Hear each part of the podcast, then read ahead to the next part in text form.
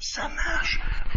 Bon, ok, on va aller dans euh, Luc chapitre 2, versets 21 à 40. Luc chapitre 2, versets 21 à 40. C'est quand on regarde euh, la, la, naissance de Jésus, dans l'Ancien Testament, euh, on demandait que le huitième jour, l'enfant soit présenté au temple au Seigneur. Fait que c'est, on a vu la semaine passée l'arrivée du Seigneur, et cette semaine, on va voir que huit jours après, ils se sont conformés aux Saintes Écritures en voulant présenter l'enfant au Seigneur. Excuse-moi, quel verset? Luc 2, versets 21 à 40. OK, fait que je vais lire le passage et après on va euh, regarder ce qu'il enseigne. Verset 21. Le huitième jour, auquel l'enfant devait être circoncis, étant arrivé, on lui donna le nom de Jésus, nom qu'il avait, euh, qu'avait indiqué l'ange avant qu'il fût conçu dans le sein de sa mère. Et quand les jours de leur purification furent accomplis, selon la loi de Moïse, Joseph et Marie le portèrent à Jérusalem pour le présenter au Seigneur, suivant tout ce qui est écrit dans la loi du Seigneur. Tout mâle premier-né sera consacré au Seigneur, et pour offrir en sacrifice deux tourterelles ou deux jeunes pigeons, comme cela est inscrit dans la loi du Seigneur. Et voici, il y avait à Jérusalem un homme nommé Siméon. Cet homme était juste et pieux. Il attendait la consolation d'Israël et l'Esprit Saint était sur lui. Il avait été divinement averti par le Saint-Esprit qu'il ne mourrait point avant d'avoir vu le Christ du Seigneur. Il vint au temple, poussé par l'Esprit, et comme les parents apportaient le petit enfant Jésus pour accomplir à son égard ce, qu'ordonnait la loi, il le reçut dans ses bras, bénit Dieu et dit, Maintenant, Seigneur, tu laisses ton serviteur s'en aller en paix, selon ta parole. Car mes yeux ont vu ton salut, salut que tu as préparé devant tous les peuples, lumière pour éclairer les nations et gloire d'Israël ton peuple. Joseph et sa mère étaient dans l'admiration des choses qu'on disait de lui. Siméon les bénit et dit à Marie, sa mère, Voici, cet enfant est destiné à amener la chute et le relèvement de plusieurs en Israël et à devenir un signe qui provoquera la contradiction, et à toi-même une épée te transpercera l'âme afin que les pensées de beaucoup de cœurs soient dévoilées. Il y avait aussi une prophétesse, Anne, fille de Phanuel de la tribu d'Azer. Elle était fort avancée en âge et elle avait vécu sept ans avec son mari depuis sa virginité. Restée veuve et âgée de 84 ans, elle, elle ne quittait pas le temple et elle servait Dieu nuit et jour, dans le jeûne et dans la prière. Étant survenue, elle aussi, à cette même heure, elle louait Dieu et elle parlait de Jésus à tous ceux qui attendaient la délivrance de Jérusalem. Lorsqu'ils eurent accompli tout ce qu'ordonnait la loi du Seigneur, Joseph et Marie retournèrent en Galilée, à Nazareth, leur ville. Or l'enfant croissait et se fortifiait en l'esprit, il était rempli de sagesse et la grâce de Dieu était sur lui. Alors, euh, j'ai intitulé le message aujourd'hui La présentation de Jésus au Seigneur dans le temple. On va voir trois choses à l'intérieur du texte. Versets 21 à 24, c'est une présentation qui est conforme à ce qui était demandé dans les Saintes Écritures. Deuxième chose qu'on va regarder, c'est comme une présentation qui est confirmée. Autrement dit, il attendait le Messie, on lui avait promis, et là c'est la confirmation. Il reçoit l'enfant dans ses bras. Et dans le verset 39 et 40, c'est vraiment une présentation qui est complétée. Il sait qui qui a des bras. Moi, c'est un texte qui me touche particulièrement, beaucoup. Parce que j'imagine quelqu'un qui a vécu sa vie en Israël, qui était une personne fidèle au Seigneur et qui avait été promis par le Saint-Esprit qu'il ne mourrait pas avant d'avoir vu le Messie. J'imagine euh, l'émotion qu'un homme, un, vieux comme lui, puis la, Anne était vieille aussi, 84 ans, toutes les deux fidèles au Seigneur, mais il y avait eu la conviction par le Saint-Esprit qu'il ne mourrait pas avant. J'imagine, si vous avez la conviction, au moment que ça arrive, que le bébé qu'on te met dans les bras, c'est pas un bébé ordinaire, comme on dirait en québécois, là. C'est le Messie. C'est l'homme Dieu. Tu l'as dans tes bras. Et là, il a dû avoir la révélation, il l'a eu parce qu'il a dit, il l'a reconnu. Ça devait être une, émotion euh, inexprimable. C'était quelque chose de très, très, très profond. Alors, c'est un passage de la présentation de Jésus au temple qui est extrêmement riche, sublime et extrêmement touchant. Faut dire que l'état spirituel du peuple d'Israël au moment de cet événement était absolument déplorable. Les leaders religieux de l'époque étaient tombés dans une très grande dégénérescence spirituelle. Le tout s'exprimait de la façon suivante. Un formalisme mort. Autrement dit, il y avait encore des religieux, il y avait encore des cérémonies, il y avait encore un peu comme si vous allez dans certaines dénominations, que j'ose pas trop mentionner pour pas, pas, créer de conflit. Mais il reste que il y a des dénominations, peut-être les plus anciennes, je dirais, qui euh, tu vois que c'est mort. C'est un formalisme, ils ont de la forme, ils veulent présenter, ils, se présentent comme de quoi ils veulent faire un culte à Dieu, mais tu sens que c'est mort. Ben, c'était ça à l'époque était un formalisme mort. Il y avait chez les dirigeants de l'époque un amour de la richesse. Ils aimaient l'argent, ces gens-là. Autre chose, ils cherchaient la gloire humaine. Autre chose, il y avait un profond orgueil et une très grande hypocrisie. Ces gens-là vivaient dans le péché, mais il y avait un dehors qui, avait l'air des personnes euh, qui aimaient le Seigneur. Mais le Seigneur n'allait pas s'empêcher de révéler la personne et la future œuvre de son Fils Jésus-Christ à ceux qui l'attendaient. Quand on regarde ça, ça aurait le peuple qui l'attendait, tout le peuple d'Israël. Et ici, on voit qu'il y a deux personnes qui étaient, à cause de leur état spirituel, de prière, de constance dans, dans les voies de Dieu, que eux le Seigneur les a bénis d'une façon abondante. Je pense qu'il y a une leçon pour nous aussi là-dedans. Dans le sens que si, comme chrétiens, on marche dans les voies de Dieu, puis qu'on est attentif à la volonté de Dieu, qu'on veut l'accomplir, le Seigneur va nous révéler des choses qu'il ne révèle pas à tout le monde. Je pense que c'est, le texte enseigne ça de façon très claire. Alors, il, il leur accorde à ce couple-là une compréhension profonde et divinement éclairé du, euh, miracle de l'incarnation. On pourrait prêcher des sermons et des sermons sur l'incarnation tellement c'est quelque chose de profond. Dieu, avec tout ce qu'on a mentionné ce matin, et on pourrait développer tout ce qui est dans ses attributs, qui vient s'incarner dans une chair d'homme, et non seulement dans une chair d'homme, il aurait pu naître euh, adulte, roi, il naît un bébé. Puis ça, c'était le Messie. C'était celui qui était pour prendre notre châtiment à notre place. C'était celui qui était pour accomplir la loi à notre place. Alors, le glorieux impact de sa venue, bien entendu, même le plus savant d'entre nous, même après des années de chrétienne, on est loin de comprendre exactement tout ce que le Seigneur est en train offert dans nos vies au moment qu'il nous a ouvert les yeux, au moment où il nous a accordé la vie éternelle, qu'il nous a accordé le pardon des péchés, puis il nous a fait comprendre qui Christ était. Donc on va regarder dans le verset 21 à 24, c'est vraiment une présentation qui est conforme à ce qui avait été dit dans l'Ancien Testament. Euh, dans le Nouveau, si on va aller dans le Nouveau.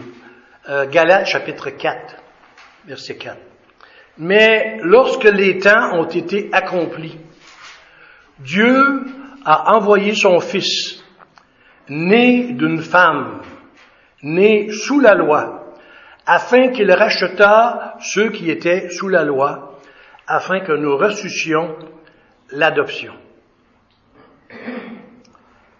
Matthieu chapitre 1 verset 20 à 23. Comme il y pensait, voici un ange du Seigneur lui apparut en songe et dit, Joseph, fils de David, ne crains pas de prendre avec toi Marie, ta femme, car l'enfant qu'elle a conçu vient du Saint-Esprit. Elle enfantera un fils et tu lui donneras le nom de Jésus. C'est lui qui sauvera son peuple de ses péchés. Tout cela arriva afin que s'accomplisse ce que le Seigneur avait annoncé par la prophète. Voici, la Vierge sera enceinte, elle enfantera un fils, et on lui donnera le nom d'Emmanuel, ce qui signifie Dieu avec nous. Hier, euh, Gervais m'a envoyé un, un lien d'un site qu'il a trouvé. Euh, ça s'appelle, je pense, le, Il parle. Je me souviens plus de choses. En tout cas, c'est une, chrétienne qui, à partir d'un livre euh, de la souveraineté de Dieu sur le salut, a fait un genre de euh, PowerPoint expliquant le salut en détail. Ça dure une heure et quart à peu près, un entour. Il m'a envoyé ça, il dit, tu écouteras ça, tu me diras ce que tu en penses. J'ai écouté ça, j'étais émerveilleux. J'ai dit à Lucie, il faut t'écouter ça toi aussi. je partageais ce matin avec, euh, avec Gervais, on parlait de, salut. On, parlait, il me dit, comment, quand quelqu'un, c'est à plusieurs années qui est chrétien, comment on peut savoir si c'est un véritable chrétien ou si c'est simplement un professeur qui dit croire, mais que dans le fond, et il dit, j'ai posé la question à ma femme, dit, ma femme m'a dit, c'est par le fruit, les fruits. Puis je ne savais pas ce qu'elle a répondu, ben j'ai dit, je, pense que c'est par le fruit. Le Seigneur nous le dit, la, manière de reconnaître les vrais des faux. Vous les reconnaîtrez à leurs fruits. Quand quelqu'un est un véritable chrétien, normalement, il va se produire des choses dans sa vie qui vont transparaître, sa foi va transparaître. Puis ça se manifeste de différentes façons. Aller au culte, aller aux soirées de prière, lire ta Bible à tous les jours, prier à tous les jours, et plein d'autres choses. Euh, ça paraît normalement quand il y a de la vie, ça paraît. Mais quand il n'y a pas de vie, ça paraît aussi. Alors, il y avait une alliance divine. Le Seigneur avait dit dans Malachie, au chapitre 3, verset 1, qu'il enverrait le messager de l'alliance. Malachie, chapitre 3, verset 1. Voici, j'enverrai mon messager. Il préparera le chemin devant moi. Et soudain, entrera dans son temple le Seigneur que vous cherchez. Et le messager de l'alliance que vous désirez, voici, il vient, dit l'Éternel des armées. Ce messager de l'alliance devait donc répondre à certaines conditions dans, l'alliance. Premièrement, la circoncision. Huit jours après la naissance, c'était la circoncision. Genèse chapitre 17, verset 10 à 14.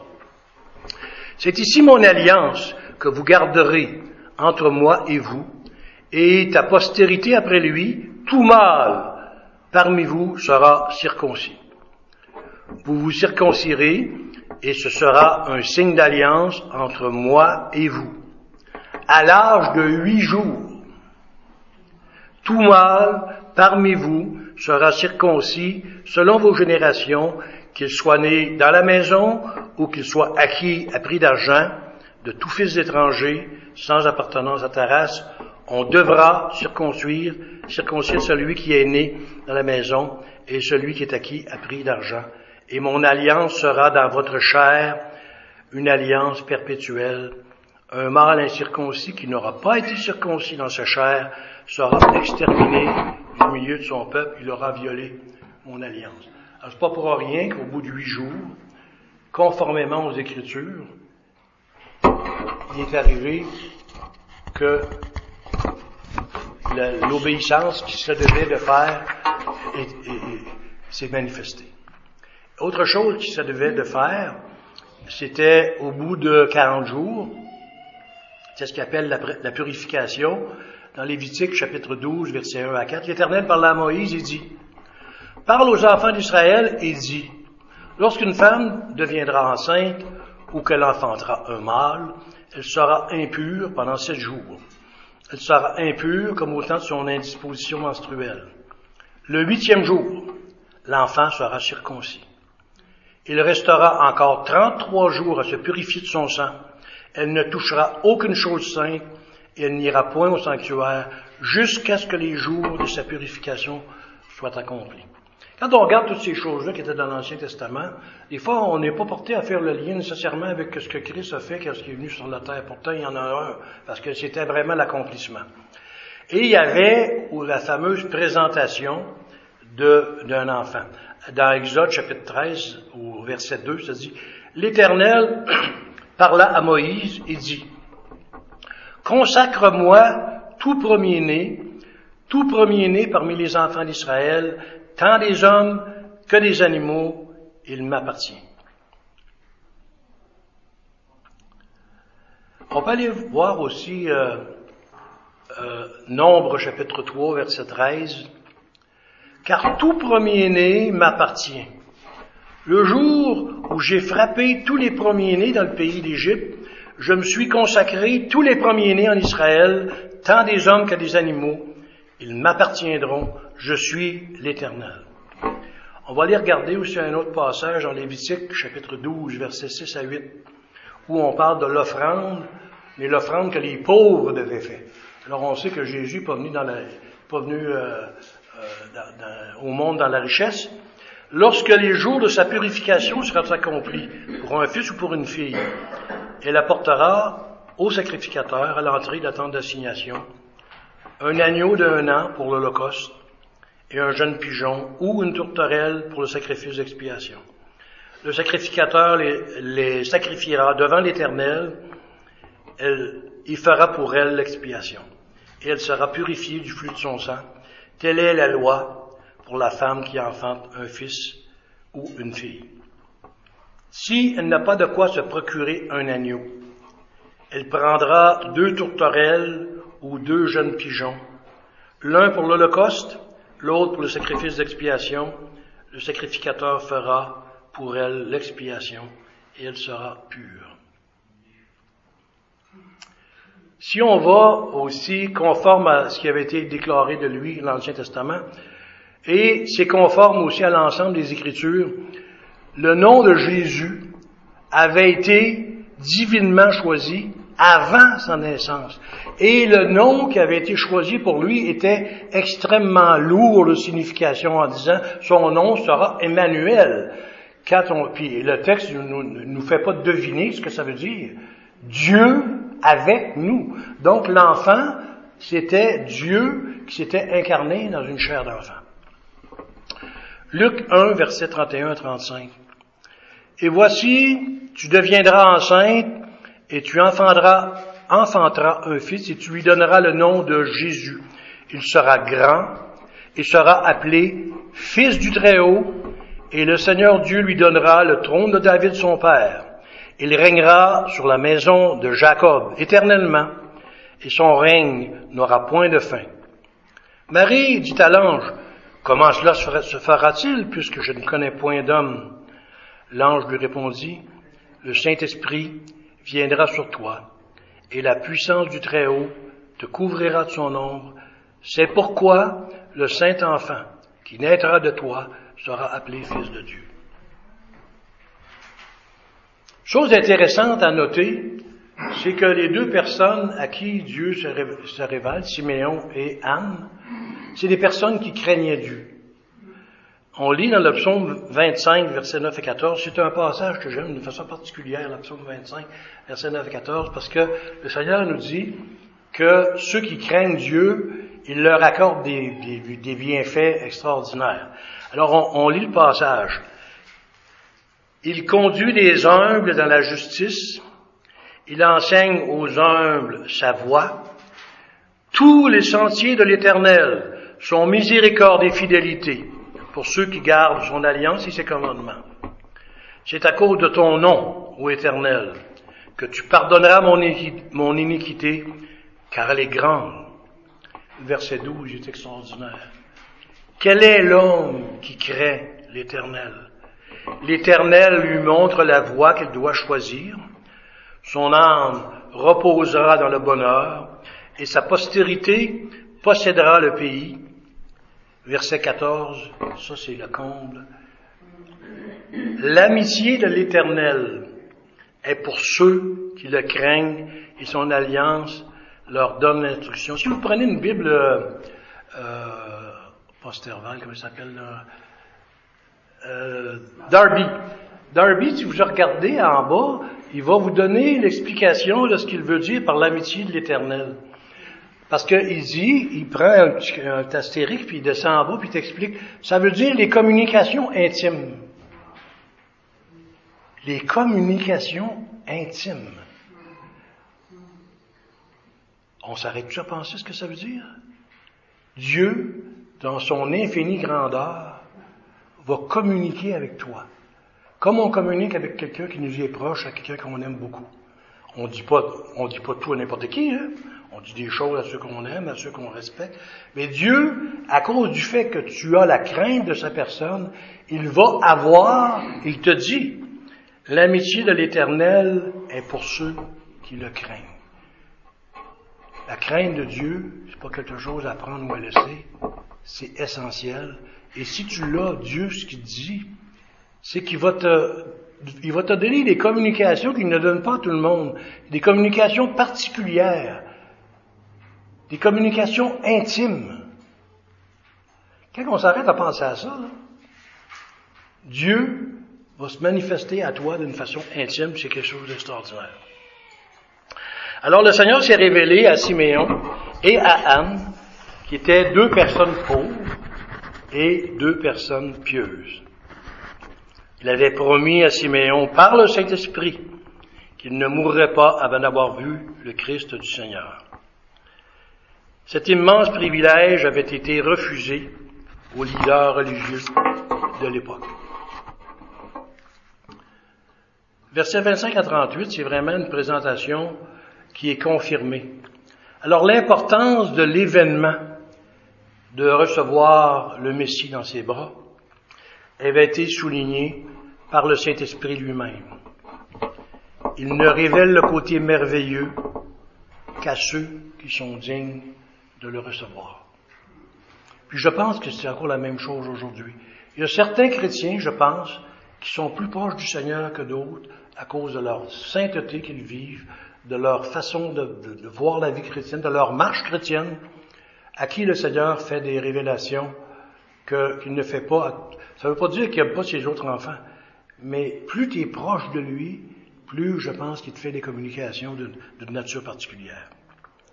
Donc, il a ouvert l'esprit à, à, Siméon et à Anne que l'arrivée du Messie euh, est, est, venue et il veut, en même temps, je pense, que la personne qui l'a pris dans ses bras, il doit avoir eu une émotion extrêmement particulière, parce que le Saint-Esprit lui a certainement ouvert l'intelligence à la compréhension de qui il avait dans les bras. Essayez d'imaginer quelqu'un qui aime le Seigneur, qui attend, il attend depuis des, des, des lustres, on pourrait dire, et que là, il a la conviction que l'enfant qu'on lui met dans les bras, c'est le Messie, Dieu incarné dans une chair de bébé. J'imagine, euh, j'essaie d'imaginer un peu l'émotion que le bonhomme, euh, l'appelle bonhomme, mais en tout cas, que, que M. Siméon a dû euh, vivre. Et la même chose pour Anne. Il comprenait que cet instant-là était un instant particulier que peu de personnes, même tout le peuple d'Israël qui avait là, les leaders religieux, le Seigneur leur a pas accordé cette grâce-là. Il a accordé ça à des personnes pauvres et à des personnes fidèles, des personnes qui aimaient, qui le craignaient. Alors, l'Esprit Saint, ça dit, sur le verset 25, l'Esprit Saint était sur lui. Dans le verset 26, ça dit, il avait été divinement averti par le Saint-Esprit. Comment tout ça peut se faire? J'en ai aucune idée. Ça ne nous dit pas comment.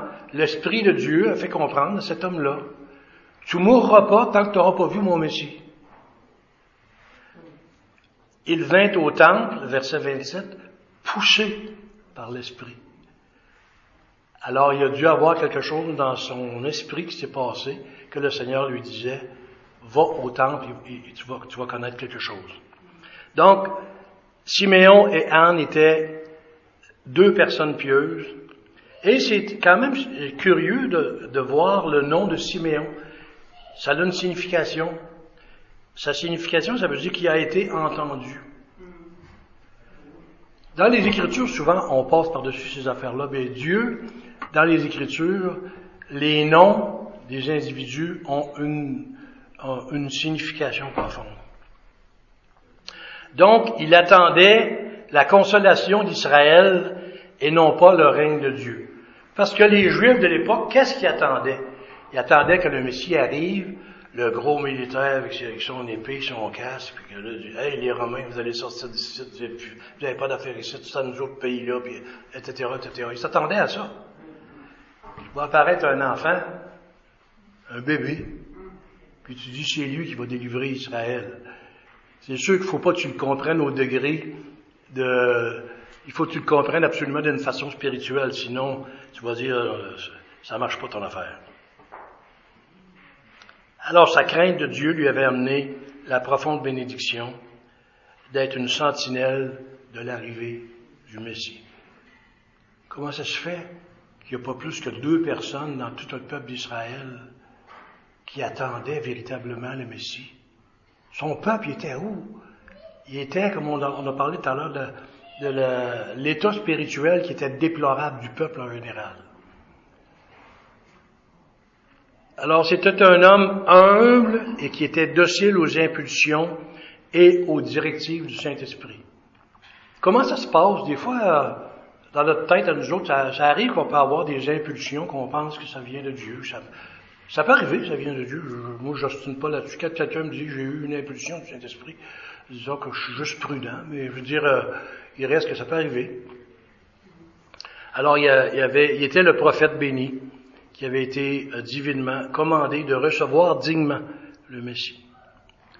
Un homme qui a eu l'immense privilège de recevoir la personne de Christ de façon très intime, ça dit, il le reçut dans ses bras.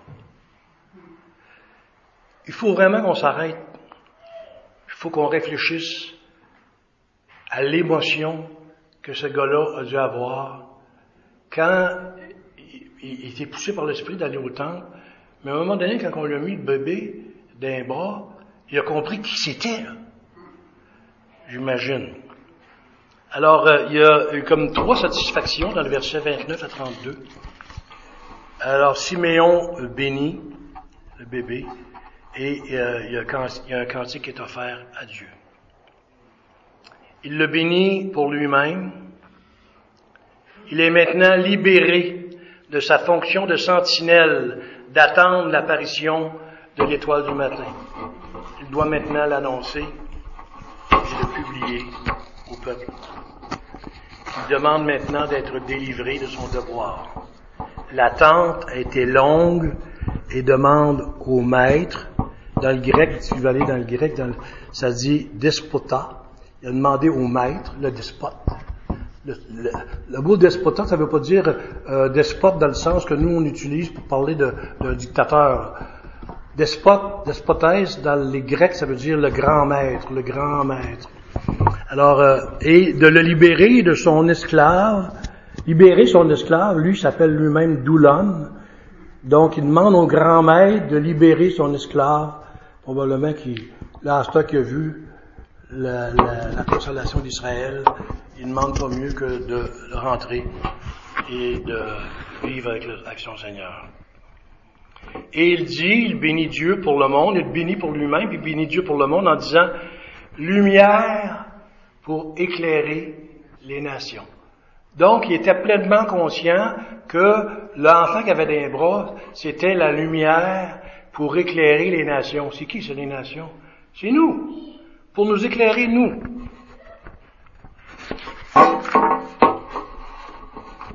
Ésaïe, chapitre 60, versets 2 et 3. Voici les ténèbres couvrent la terre, et l'obscurité les peuples. Mais sur toi, l'Éternel se lève. Sur toi, sa gloire apparaît. Des nations marchent à ta lumière et des rois à la clarté de tes rayons. Quand même bizarre de penser que le peuple d'Israël pensait qu'à part deux jours, il n'y avait pas personne qui avait des relations avec Dieu. Et ici, il est en train, il prenait conscience qu'il avait été prophétisé que Jésus serait pas uniquement le, le, le, roi des, Juifs, le, le, sauveur des Juifs, mais le sauveur qui s'étendrait à l'ensemble de l'humanité, du moins euh, représentativement, pas, pas, pas, de façon euh, universelle. Romains chapitre 9, verset 30 à 33, quel passage. Que dirons-nous donc les païens qui ne cherchaient pas la justice ont obtenu la justice, la justice qui vient de la foi. Tandis qu'Israël, qui cherchait une loi de justice, n'est pas parvenu à cette loi. Pourquoi? Parce qu'Israël l'a cherché non par la foi, mais comme provenant des œuvres. Ils se sont heurtés contre la pierre d'achoppement, selon qu'il est écrit, Voici, je mets en Sion une pierre d'achoppement et un rocher de scandale, et celui qui croit en lui ne sera point confus. Alors Siméon ici devient aussi un visionnaire dans le sens que il voit des choses, il, perçoit clairement le rôle de séparateur du Christ du blé de l'ivraie. On lit dans Ésaïe chapitre 8 verset 14, Et il sera un sanctuaire, mais aussi une pierre d'achoppement un rocher de scandale pour les deux maisons d'Israël, un filet et un piège pour les habitants de Jérusalem. Plusieurs trébucheront, ils tomberont, ils se heurteront, ils se sont enlacés et pris. Donc il dit que ça va être la chute de certains, mais ça va être aussi le relèvement de d'autres. Isaïe 28, verset 16. C'est pourquoi ainsi parle le Seigneur l'Éternel. Voici, j'ai mis pour fondement en Sion une pierre, une pierre éprouvée, une pierre angulaire de prix, solidement posée. Celui qui la prendra pour appui n'aura point en hâte de fuir. Alors il perçoit clairement la douleur que ça va provoquer chez ses bien-aimés et sa mère en particulier, il prophétise à Marie la douleur de l'amertume que connaîtra son âme lors de la crucifixion et de la compréhension future qu'elle aura des souffrances de son fils, quand il lui dit qu'une épée te traversera le cœur. Anne la prophétesse, verset 36 à 38, une femme bénie et éprouvée, la durée de son veuvage et de sa dépendance au Seigneur a été grande, elle était profondément consacrée parce qu'on parle de lui, on parle de elle comme jour et nuit. Est-ce que quelqu'un pourrait dire de nous, en regardant notre vie, oh, lui est tellement sanctifié ou elle est tellement sanctifiée qu'elle s'occupe du Seigneur jour et nuit? Alors, c'était pas une personne ordinaire, Anne. C'était une femme de prière et une femme de jeûne. C'était une femme visionnaire et une femme d'adoration parce qu'elle louait Dieu. Les deux derniers versets, versets 39 et 40. Verset 39, euh, on voit qu'il y a un dépassement des apparences. La grandeur, la majesté et la puissance du Christ, malgré son apparente fragilité comme bébé, s'est révélé divinement à deux personnes particulièrement pieuse. L'apparence perçue par l'ensemble des Juifs de l'époque de la Galilée, qui était une contrée rude, illettrée, relâchée religieusement et presque semi-païenne, cependant le Seigneur s'est servi de ces, de ces personnes-là pour révéler l'arrivée de son Messie.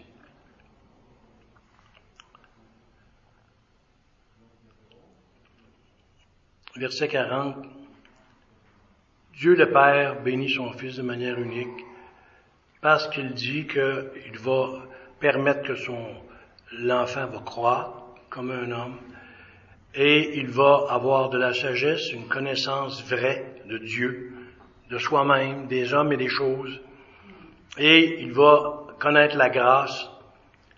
Comme homme, la faveur de Dieu devait demeurer sur lui de façon permanente et sans mesure sur lui. Très particulier. Trois applications que je vois du texte, on pourrait aller beaucoup en profondeur, mais trois applications que je pense qu'on peut, juste avec ce qu'on a écouté ce matin, on pourrait mettre ça en application dans notre vie. La première, Dieu bénit de façon singulière les hommes et les femmes qui le craignent, qui pratiquent la justice, qui sont pieux et de véritables adorateurs. Ces bénédictions incluent les communications intimes, le discernement, la compréhension des choses spirituelles et la vision des choses de Christ. Toutes ces choses-là sont dans le texte, on pourra les, ressortir. Donc, autrement dit, la question qu'on pourrait se poser à nous, est-ce que j'ai une vie qui est caractérisée par la crainte de Dieu? Parce que si elle est caractérisée par la crainte de Dieu, il va nous arriver des choses similaires à ce qui est arrivé à Siméon et à Anne. Deuxième application, les véritables disciples de Christ connaissent bien la parole de Dieu et en tiennent compte dans toutes leurs pensées, dans toutes leurs paroles et dans toutes leurs actions. Ils aiment la lumière des Écritures sur la glorieuse personne de Jésus-Christ. Ils sont guidés et nourris par elle. Bien sûr, je suis convaincu que Siméon et Anne étaient deux personnes qui étaient profondément enracinées dans les Écritures et que les Écritures devaient avoir une très grande place dans leur vie. Je pense que ça nous enseigne énormément de choses. Si on veut être béni, craignons l'Éternel, puis si on craint l'Éternel, ça va transparaître dans nos vies par l'amour des Écritures et bien d'autres choses. Troisième application, Dieu bénit les humbles d'une manière sublime et révélatrice de son alliance. Supplions l'Éternel de nous accorder l'humilité. Que la très sainte personne de Jésus-Christ soit bénie et adorée. Amen.